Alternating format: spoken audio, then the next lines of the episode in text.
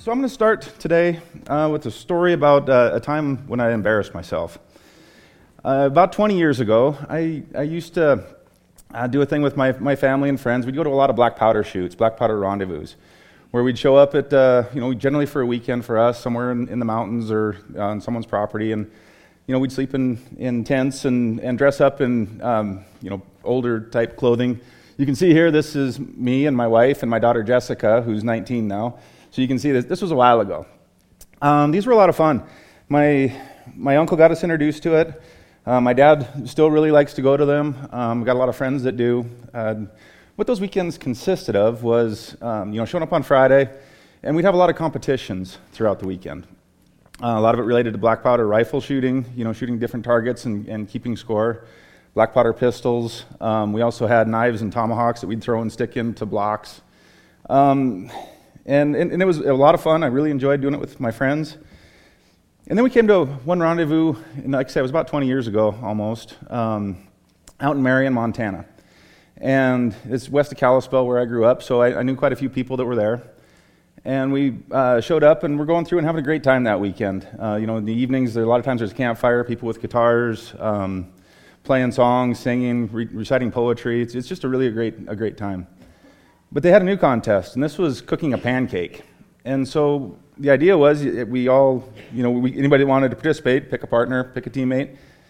And the goal was to use a flint and steel to start a fire, and then, you know, make up, mix up some pancake batter and make a pancake.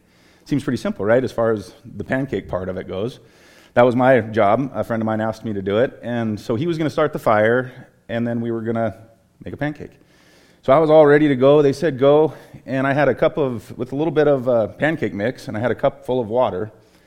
And in, in my nervousness and my excitement, or whatever it was, I dumped the whole cup of water into the little bit of pancake mix. So I had some kind of like slightly thick water, right? And he got he was getting the fire going, and I was panicking because I was trying to figure out how can how can I unseparate these two. I don't think you can. And we ended up losing, and I was embarrassed. Uh, I, I was really embarrassed. Um, I couldn't believe that I'd mi- messed up the mixing the pancake batter. Just a little bit of water would have been good. And I don't remember how it exactly played out, but at that point, someone said, Hey, I think the losing team should do all the dishes. And I was embarrassed, and all I wanted to do was get out of there. And so I don't remember if I responded or if I just left. But either way, I took off. And as I was walking away, I, I was thinking, you know, I like to help out. I want, you know, normally, like just helping out with the dishes, I just do it anyways. But my, my embarrassment led me to just, I got to get out of there. And the really unfortunate thing that happened after that is anytime uh, we had a, an opportunity to go to a rendezvous after that, that was the thought that came up in my head. My embarrassment around leaving the dishes. And so, you know, th- there's usually several of them throughout the summer, and I would come up with uh, lots of reasons why, you know, I couldn't go. But, but I really think that that was a big part of it. A, a big part of it is I, I let my, my embarrassment and my shame and my thoughts around that keep me away from doing stuff with my friends and family. Um, I have lots of stories like that. Lots of stories that where I've where I messed up and take those uh, thoughts and replay the, the events over and over in my head, create create stories around them, and and it's kept me from doing things. But not always. Um, not always those thoughts, you know, keep me from doing doing things. Lately, I've been working on uh, uh, uh, paying attention to that, paying attention to what I'm thinking about the last few years. And recently, I've started th- thinking, like, I, I want to get back into shape. Um, if my dad's watching, which I think he is, uh, he's probably laughing about that because I've, I've, talked about that a lot. Um, I, actually, this morning, he texted me and said uh, he was getting his snacks ready to watch for church this morning, so, so that's pretty good. Uh, but I, have started really paying attention. What, what are the thoughts that I'm allowing into my head? What are the influences that are coming in? Uh, I've started watching, you know, some different videos, people that, you know, maybe have been through similar things, had some in- injuries that kept them from, from doing things. They got through it. Uh, uh, my daughter is back uh, home now, and, and she's been wanting to get up in the morning and, and do yoga, which is really good. She's, she's really good at yoga. I'm not. Um, but, but she encourages me to get up and do it anyways. So that, that's an area you know that we're paying attention to my thoughts and recognizing that my thoughts and my stories that I had around injuries and, and age and schedules and all of that maybe weren't serving me well and, and finding new ways to find um, some new thoughts around that has been helpful. So I want to ask you, what, what are your thoughts? You know, when you, when you wake up in the morning, what, what's the first thing you're thinking about? When, uh, when, you're, when you're driving to work, um, what, what thoughts are you having about the day, about upcoming meetings, about you know, relationships? You know, when you're at work and you have time in between, um, you know, other, other obligations or driving home, when you're having dinner with your family, what, what are you thinking about? And I'd also like to ask, you know, like, what, how would you categorize those thoughts? I think one category that might, that might fit in there is, is like empowering thoughts, thoughts that we have that are, um, you know, give us courage, uh, help us to make good decisions, bring peace into our lives. There, there's those kinds of thoughts. That if you're like me, not all the thoughts are that way, right? Um, maybe you have thoughts that, that are more limiting. Maybe there's things that you believe about yourself or about other people or about relationships that, that hold you back. Um, maybe, maybe you make up stories. Maybe you have interpretations. Have you ever you know, been driving down the road and, and, and saw a driver that you didn't agree with how they were doing things and made up a whole story about what type of person they are? Yeah, I've, I've done that a few times. Or maybe at the, at, at the grocery store, walking through one of the aisles and see someone and read things into their face and create a whole story about why they don't like me. I've, I've done that quite a bit too. Or, or maybe your thoughts are around assumptions that, that just because something happened before, it's going to always keep happening with that. Maybe you started a business, um, tried starting a business, and it didn't really work out. And so now the thought is, well, I'm not an entrepreneur. I, I, if I, I'm going to fail if I try and start a business. Or maybe, maybe with relationships that, you know, I've, I've tried relationships. They haven't worked out. They're not going to work out in the future. Um, there, there's lots of opportunities for those assumptions to get in the way. Or maybe your thoughts are around that, that inner voice, the inner voice that says, I'm not good enough, I'm not smart enough, I'm not talented enough. I, for whatever, I am not enough. You know, that voice that's, it, seems to largely be based on fear, about being afraid of things. Maybe that's where, where your thoughts are. Or there's another possibility, too, and that's that, that you don't know what your thoughts are. Um, a lot of us in this society live in such busy lives, lifestyles we don't take any time to be alone with our thoughts, to pay attention to what thoughts do I have? How is it impacting me? Uh, we're going from thing, one thing to the next, always having a device in our hands, always having music playing. I know, um, you know, that, that there's, there's just lots of distractions in the world. So maybe, there, maybe it's, it's that, not having an opportunity for, um, to, for listening to your thoughts.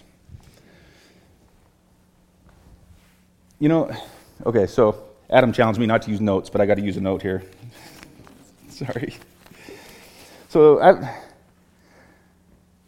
like to ask you, you know, how, how, well are your thoughts serving you?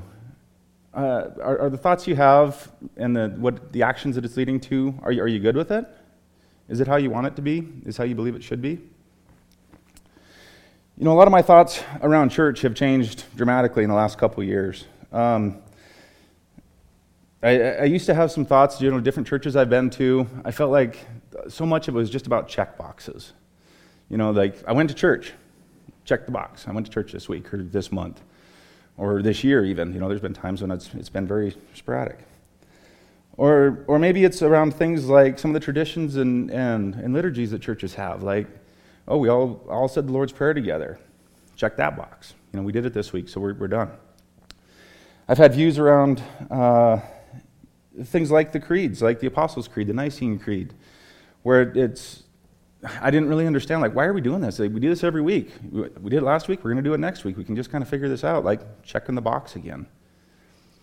I had views around things like Advent. Like, I, I, growing up, I knew about lighting the candles for Advent, but to me, it still was, was for, for a lot of, of my life, was a, a check the box kind of thing. Uh, you know, we're coming up to Lent here pretty soon. That was another one. I, I, used, I had a view of Lent that it was for people who wanted to give up something just so they could tell me they were giving it up. You know, kind of like a CrossFit thing or something like that. Like that, that was the purpose of it. Um, but, but, I, but I think I was missing out. I think I was missing out on a lot there. I think that it's, it's possible that these traditions and these, um, you know, the liturgies that we have, maybe they're not an end in themselves. That, the, the goal isn't to check the box and say, you know, hey, we, we read the Lord's Prayer together. Or maybe it's not, you know, we, we did the, this thing this week. I checked the box that I did it. But maybe it's more kind of a kind of like a means to an end. Uh, a lot of you know that I, I coach youth baseball. I've been doing that for several years and really enjoy it. And and I see that happening with the kids. Um, you know, we're coming into our winter workouts right now where we're spending time indoors and and and we, and we try to get creative on drills that we can do. You know, some of the drills we do, we are hitting one handed off a tee or soft toss, you know, either the top hand or the bottom hand. We have some weird shaped bats we use.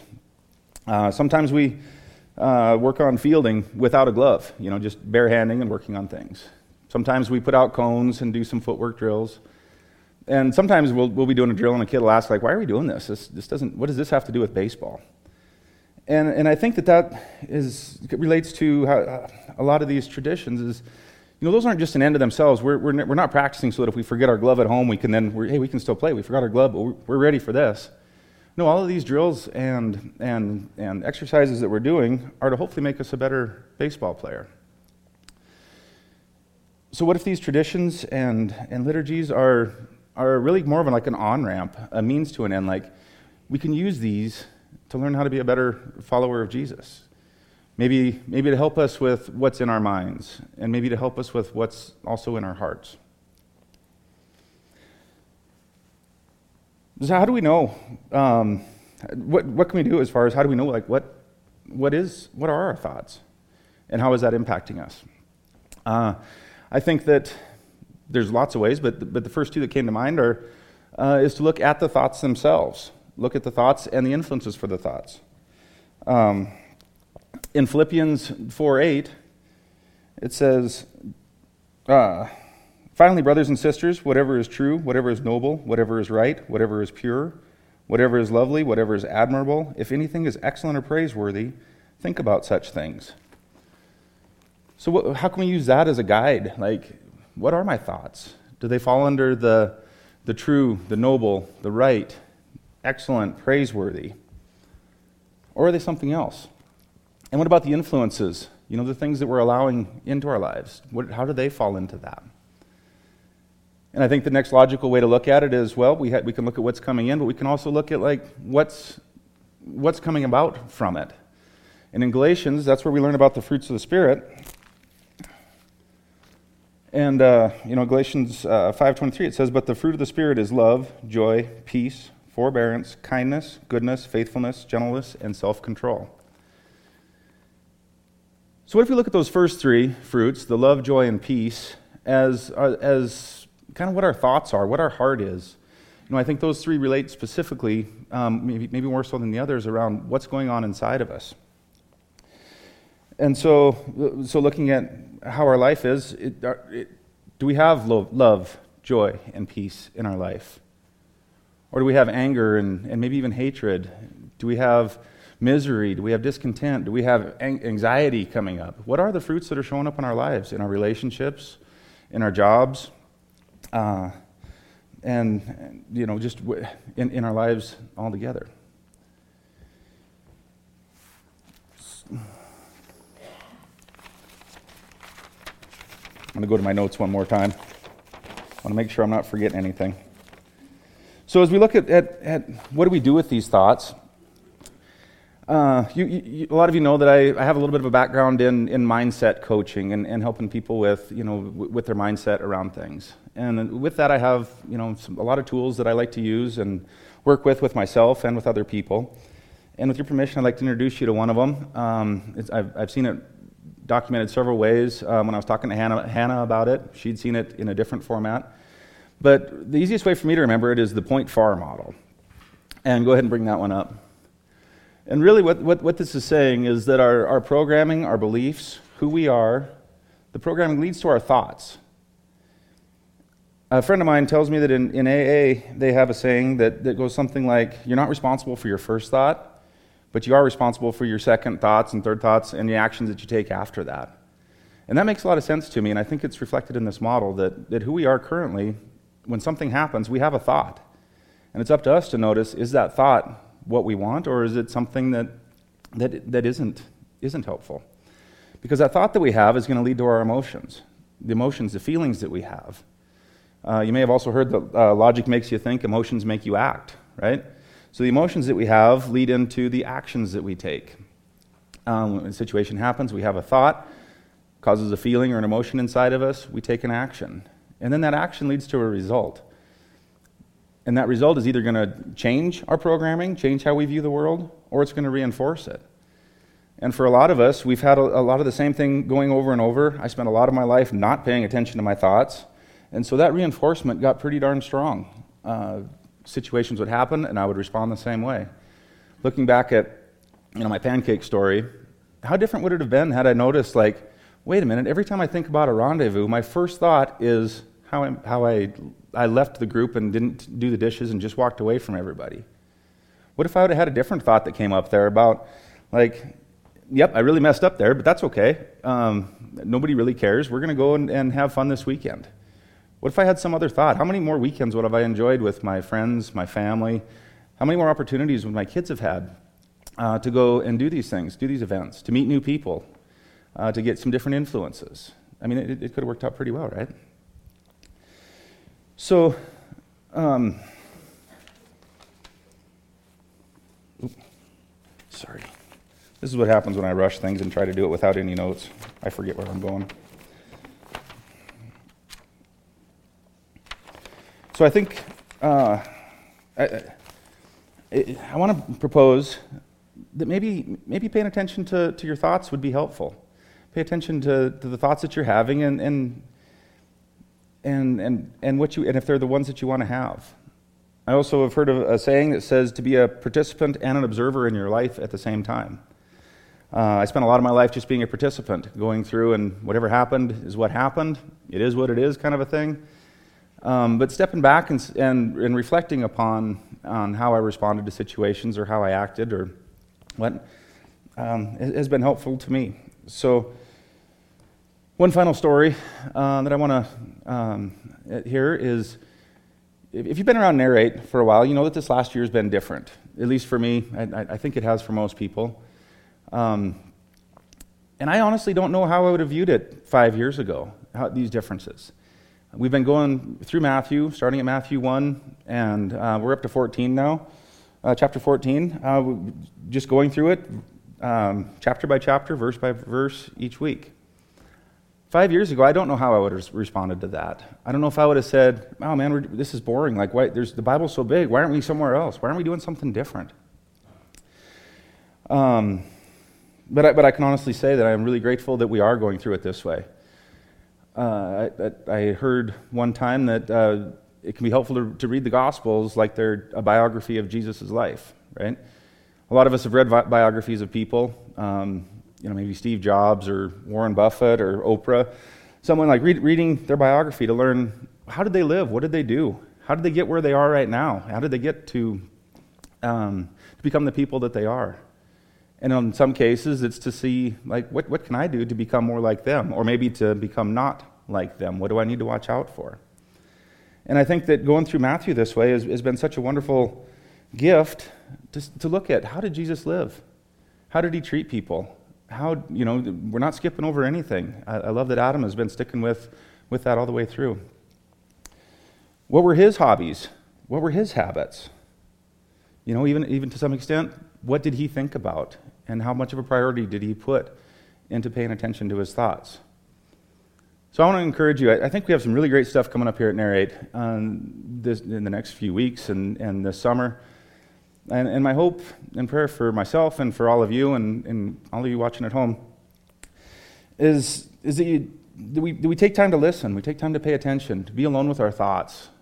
And, and maybe, you know, the thoughts that we have, like around some of this that, that we're open to, to Jesus and, and what maybe these, some, of, some of these traditions, um, some of these liturgies, how they can be an on ramp to um, becoming a better follower of Jesus. So I'd like to ask the band to come back up, and then I'm going to pray, and then we will take communion after that, and the ushers can get ready for that as well. Heavenly Father, I want to thank you for this morning and all the, the people that are, are here to worship with us and people watching online. And I, I, I just want to ask that you, you, you, make your presence known, your spirit known to all of us, and as, as it relates to our thoughts and to our hearts and to our minds. As to focus on what you want us to focus on. I just thank you for all the blessings that you've given us and and uh, the opportunities that we have to to worship together as a church, as a community, and really as a family. And I thank you in Jesus' name. Amen. Thanks for listening. If you'd like to learn more about Narrate Church, find us online at narratechurch.org or look us up on Facebook or Instagram.